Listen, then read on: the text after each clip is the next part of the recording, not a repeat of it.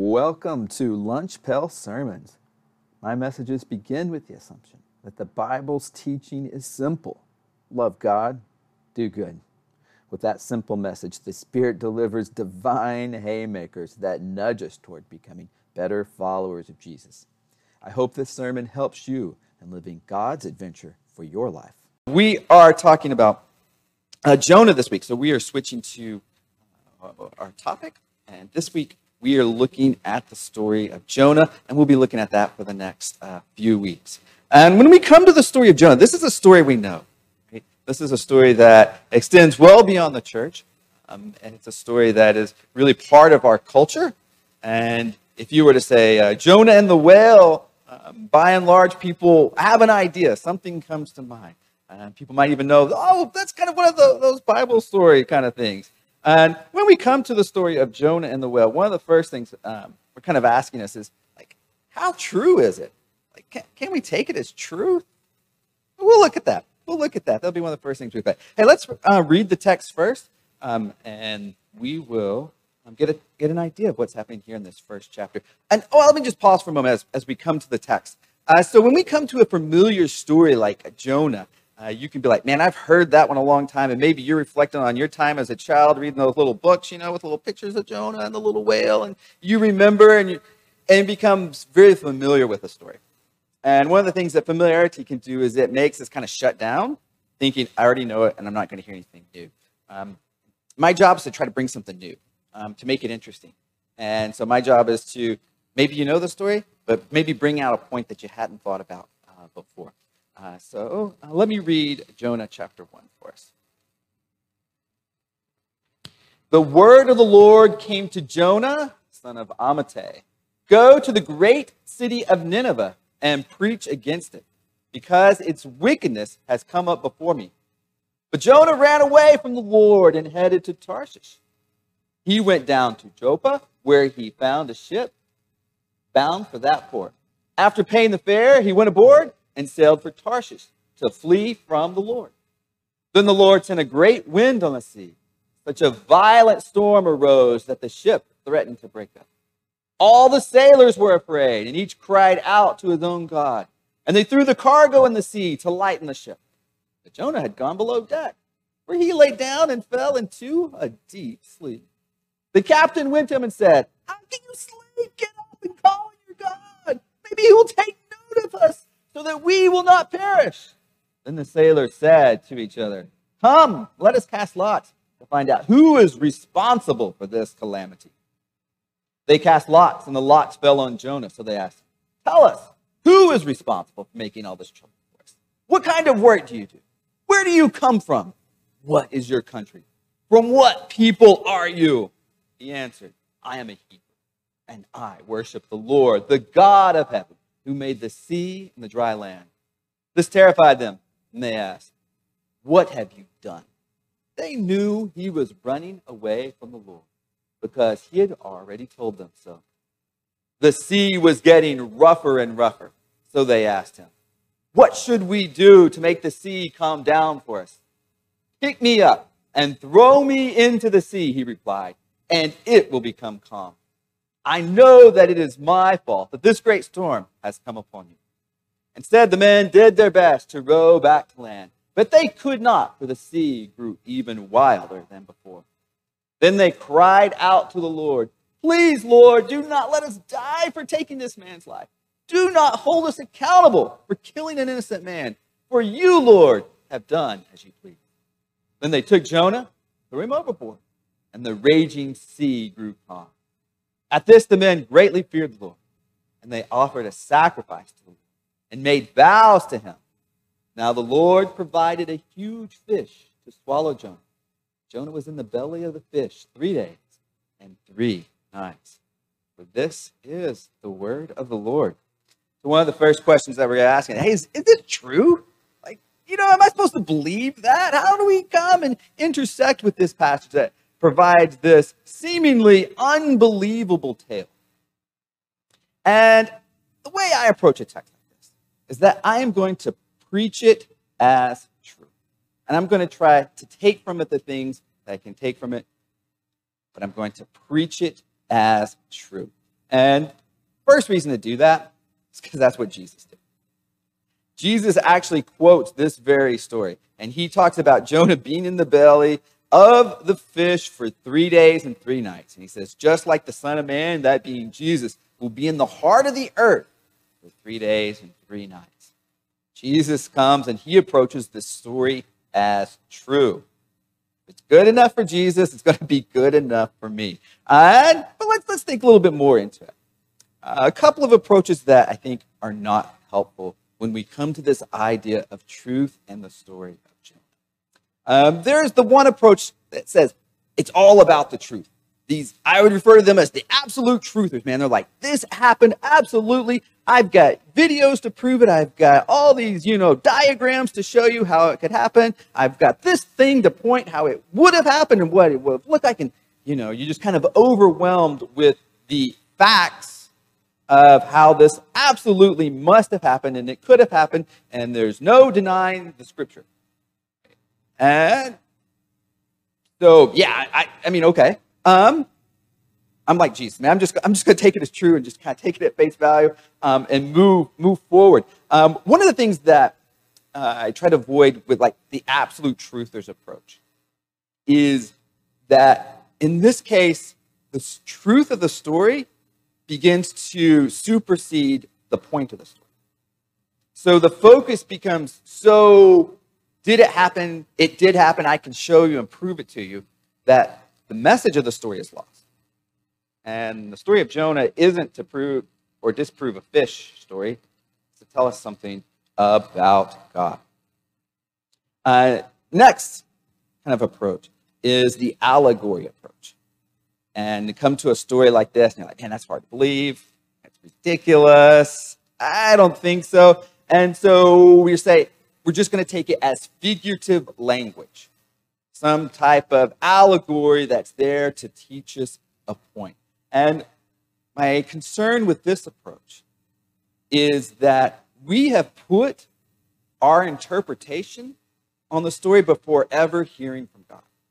So we come into the story with, with this allegory approach of saying, here's what can happen, here's what could take place. I've already decided how I can understand or not understand this story. And what we do with this approach is we so limit the power of God. The scripture describes itself, the word of God, as sharper than any two edged sword right? Cutting the joint and the marrow, cuts the bone. The word of God is so powerful that it cuts the bone. But when we come to a story like this that maybe has some things that don't fit with our modern sensitivities and simply discount it as allegory, we take the word of God that should be sharper than any double edged sword, the word of God that can literally cut to the bone, and we turn it into one of those takeout knives that bend in half when the moment you try to use it not useful for much.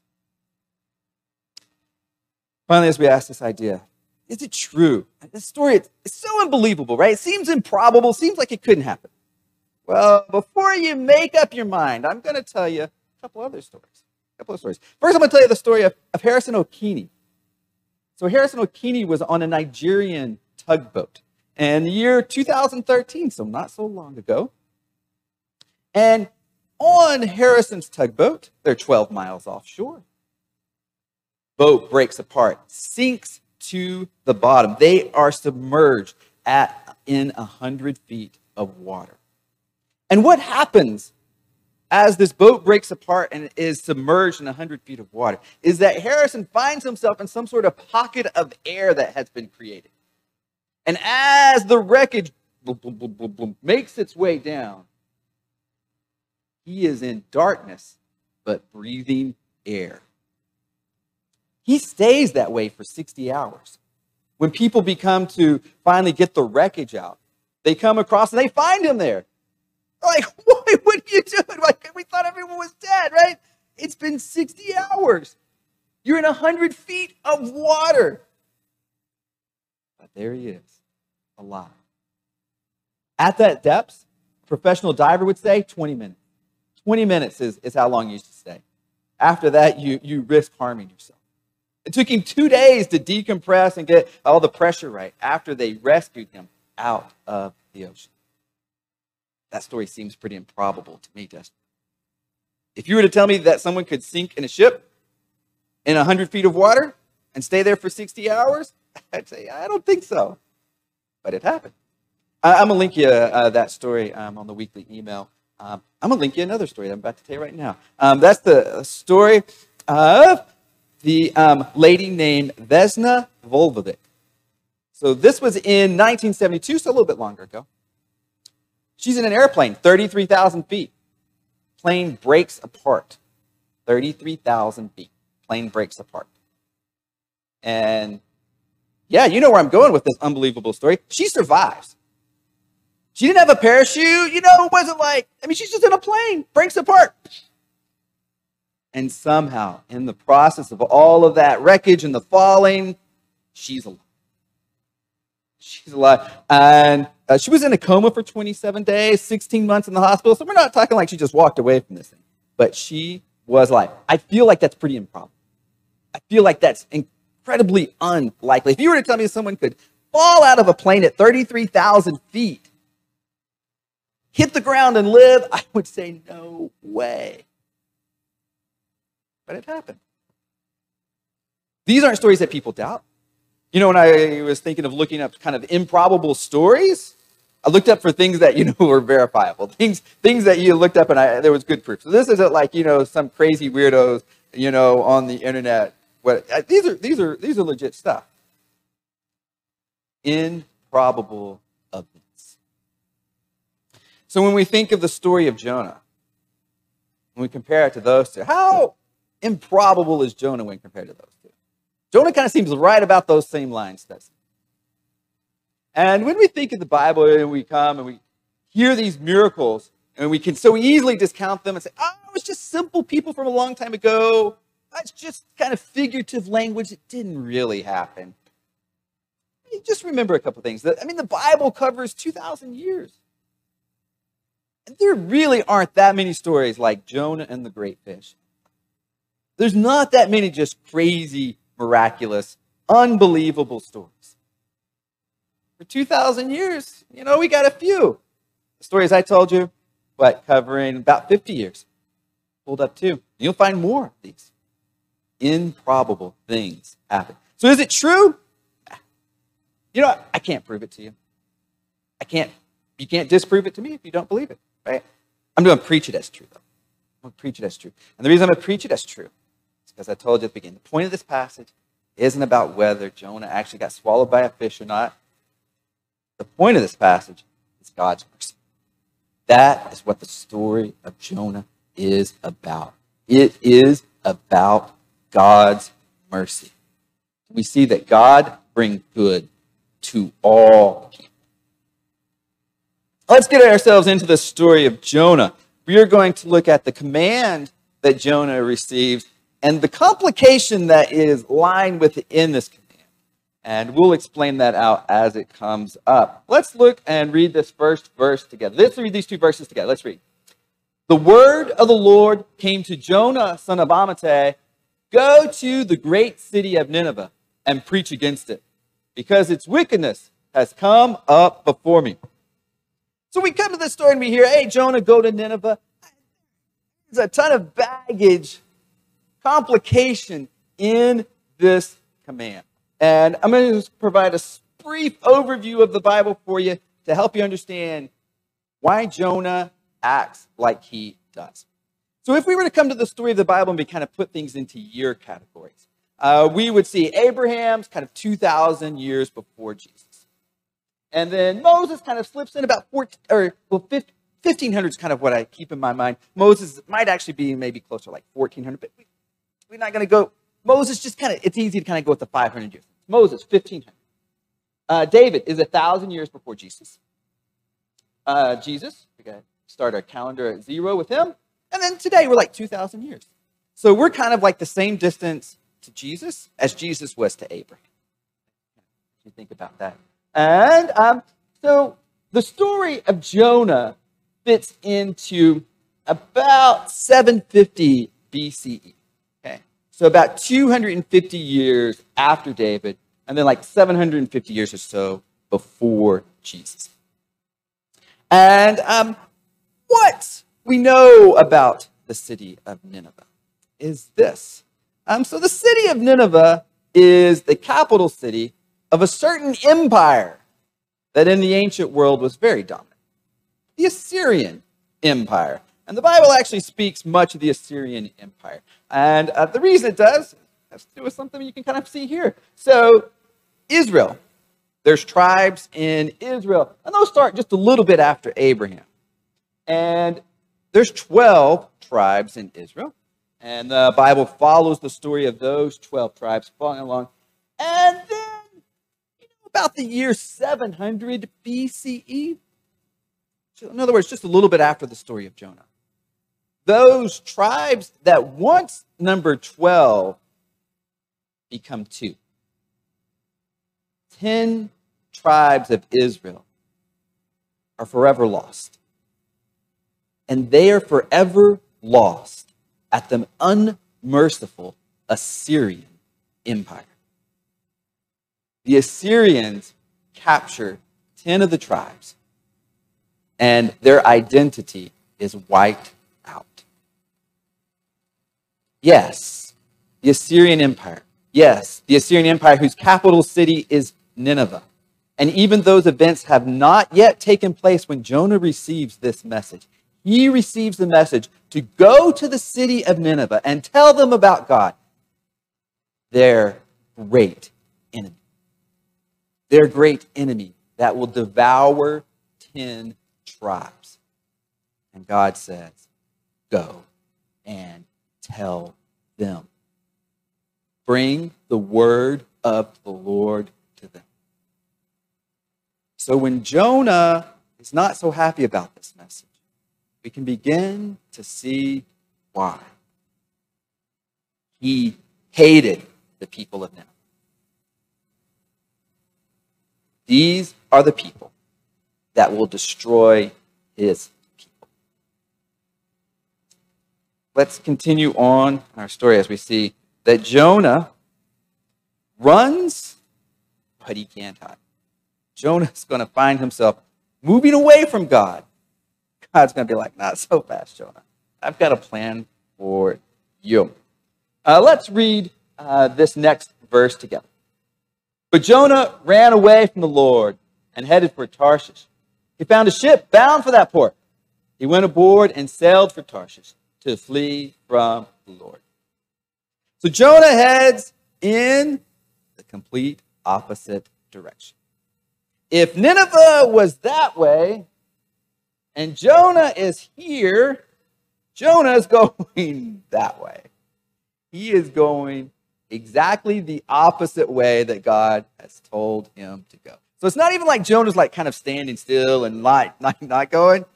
It's God, this way, Jonah. Jonah's like, no thanks. I'm headed the other way. And as we discussed, Jonah doesn't like those people. And understandably so.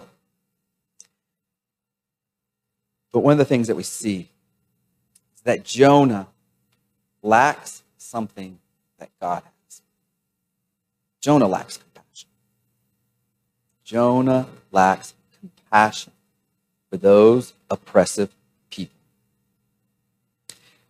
We're finding ourselves like one of the questions that at least comes to my mind, maybe comes to my mind, why not just someone else? You know, God, what, like, what's, why, why chase Jonah down to do this job that he doesn't want to? And the scriptures don't completely tell us. But one of the things that we do see with Jonah is that he is someone who has incredible faith. He is also someone who has complete belief in God's mercy. Because, see, Jonah, the reason he's headed the opposite direction is he's, he's already guessed how this story is going to end. Jonah's like, hey, I'm going to go. I'm going to tell them about God. And they're going to be like, oh, we're sorry. We need to get right with God. And God's going to be like, I forgive you. Jonah's like, I don't want those people, those things, those monsters to experience the forgiveness of God. And if they're going to experience it, it won't be because I did anything to help. And in the midst of Jonah's bitterness towards this people, there is incredible faith. There is an incredible grasp of who God is. God's just going to have to do a little work to get Jonah to be obedient. And so, as we'll be going through the story of Jonah in the next couple of weeks, we're going to see God gets Jonah obedient. Jonah's not a man of compassion, but he will become a man of obedience. God will use that. Very first thing God uses, big windstorm on Jonah's ship. Let's read this verse together. Then the Lord sent a great wind on the sea. Such a violent storm arose that the ship threatened to break up. So Jonah's on the ship. He's headed the opposite way that God wants. God sends an incredible storm. And what do we have Jonah doing in the midst of this incredible storm? Sleeping away. Not even waking up. Just and the storm on the ship is absolutely having its way.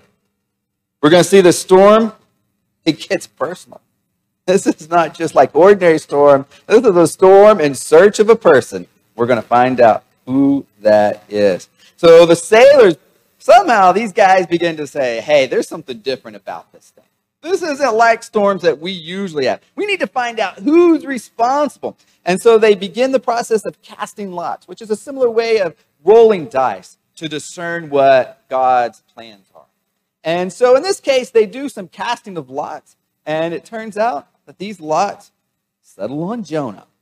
And they're like, hey, Jonah, hey, now that we've got you out of the basement of the ship and you're finally awake and you're here with us, uh, it looks like you might be the problem here.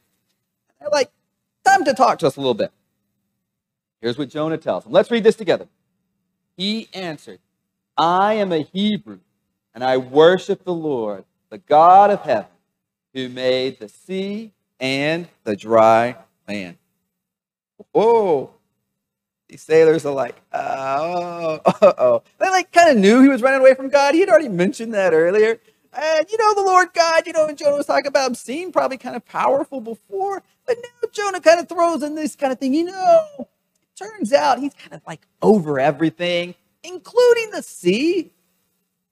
So, you know, we were kind of thinking maybe the storm could be a little personal, especially as we're out here in the middle of the sea. And now the sailors are like, oh, this thing is personal, and your God is coming for you he realized that they are also in the way. Jonah comes and offers a solution. Jonah's like, it's my fault. I get it, guys. Throw me overboard. Send me out into the sea. This thing will become. So what do the sailors do? Uh, they're like, no, I don't think so. If you really are serving the Lord God, creator of heaven and earth and ruler over the land and the sea. We don't want to make your God.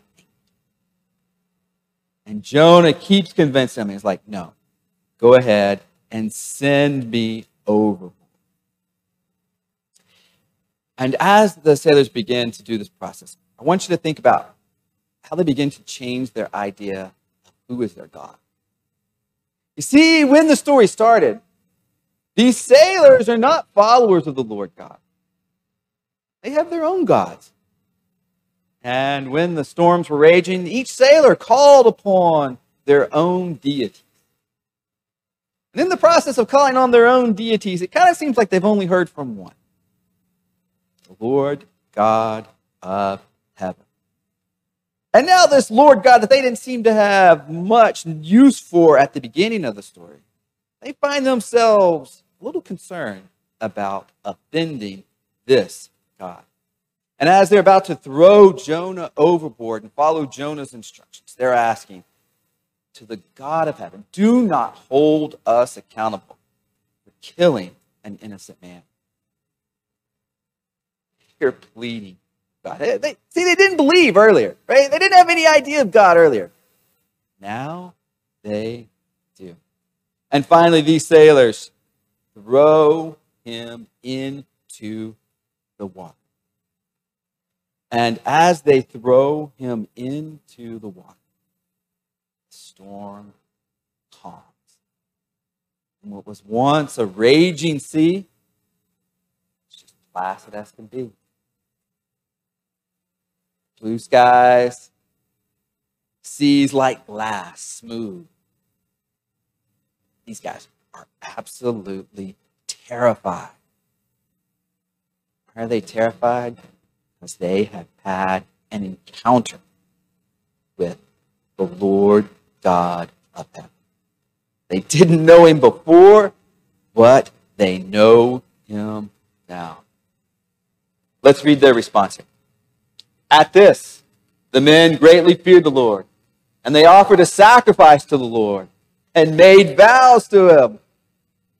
They, they, they, they're doing it all, right? They're fearing God. They're offering sacrifices. They're making vows. Yes, we're with you.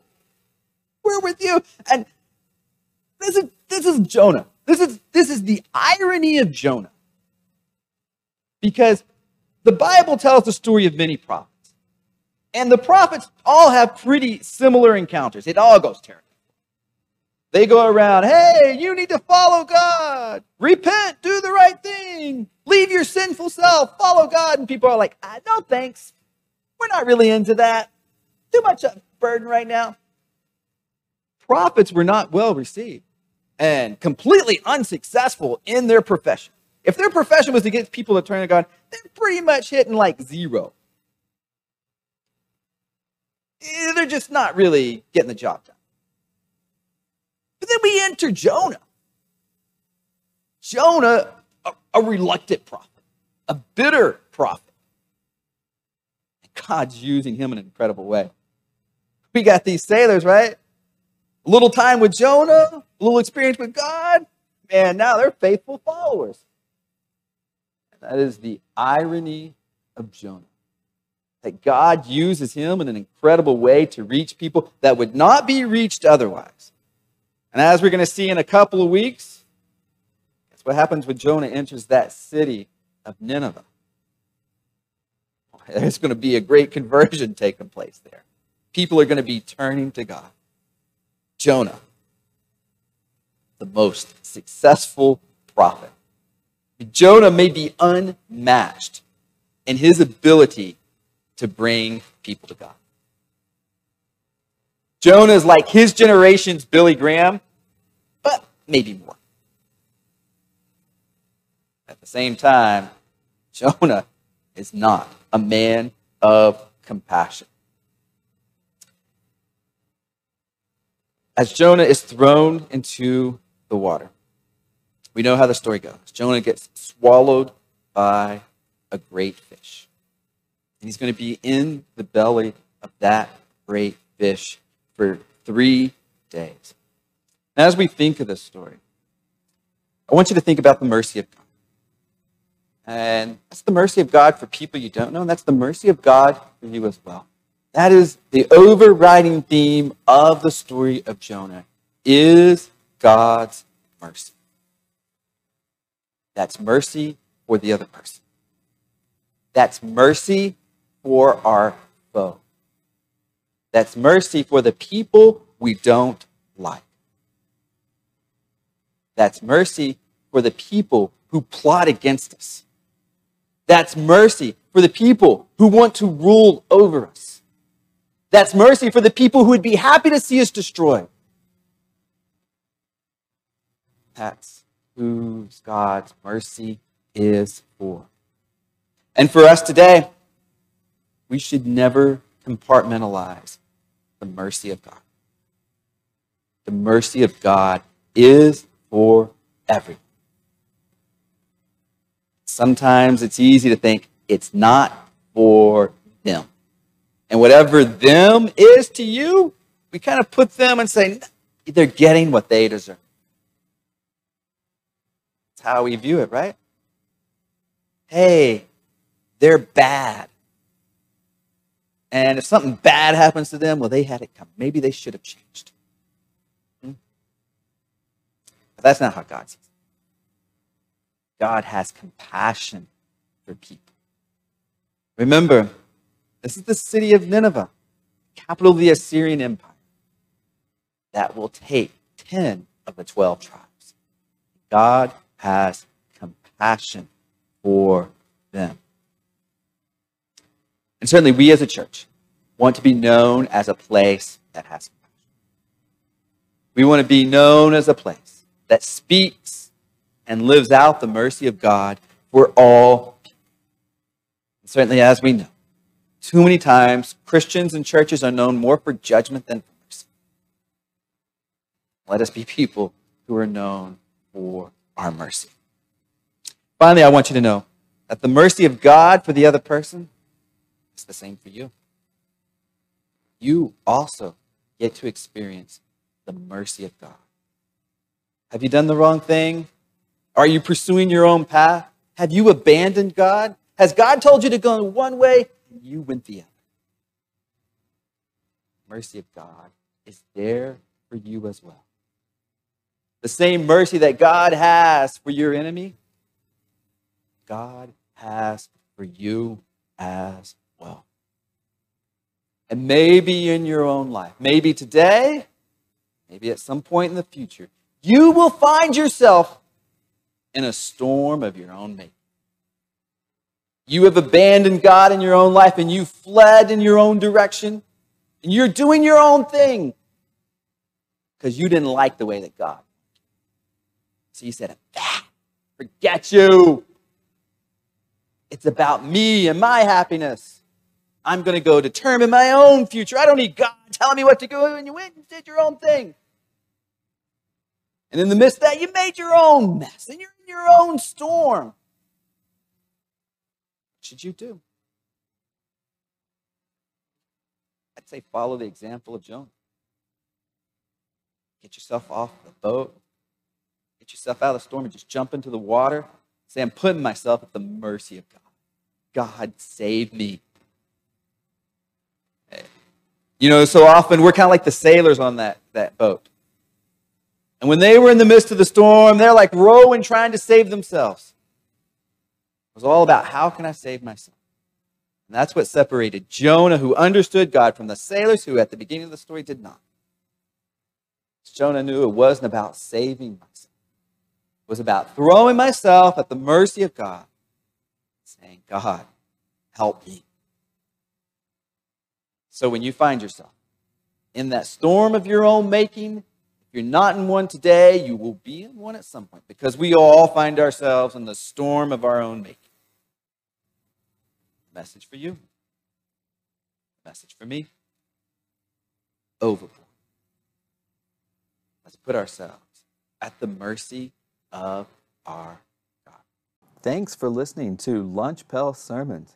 Now it's time to put these words into action and go live our adventure. Let's love God and do good.